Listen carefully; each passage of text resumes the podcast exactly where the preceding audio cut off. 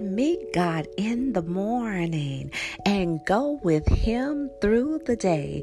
Then, in the stillness of the night before sleep comes, I pray that God will just take over all the problems I couldn't solve. And in the peacefulness of sleep, my cares will all dissolve. So when I open up my eyes to greet another day, I'll find myself renewed in strength, and there'll open up a way to meet what seemed impossible for me to solve alone. And once again, I'll be assured I am never on my own. For if we try to stand alone, we are weak and we will fall. For God is always greatest when we're helpless, lost, and small. And no day is unmeetable.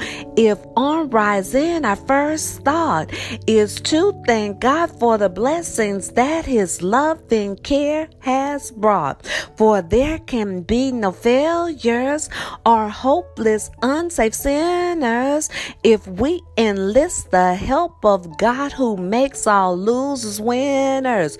So meet him in the morning and go with him through the day and thank him for his guidance each evening when you pray.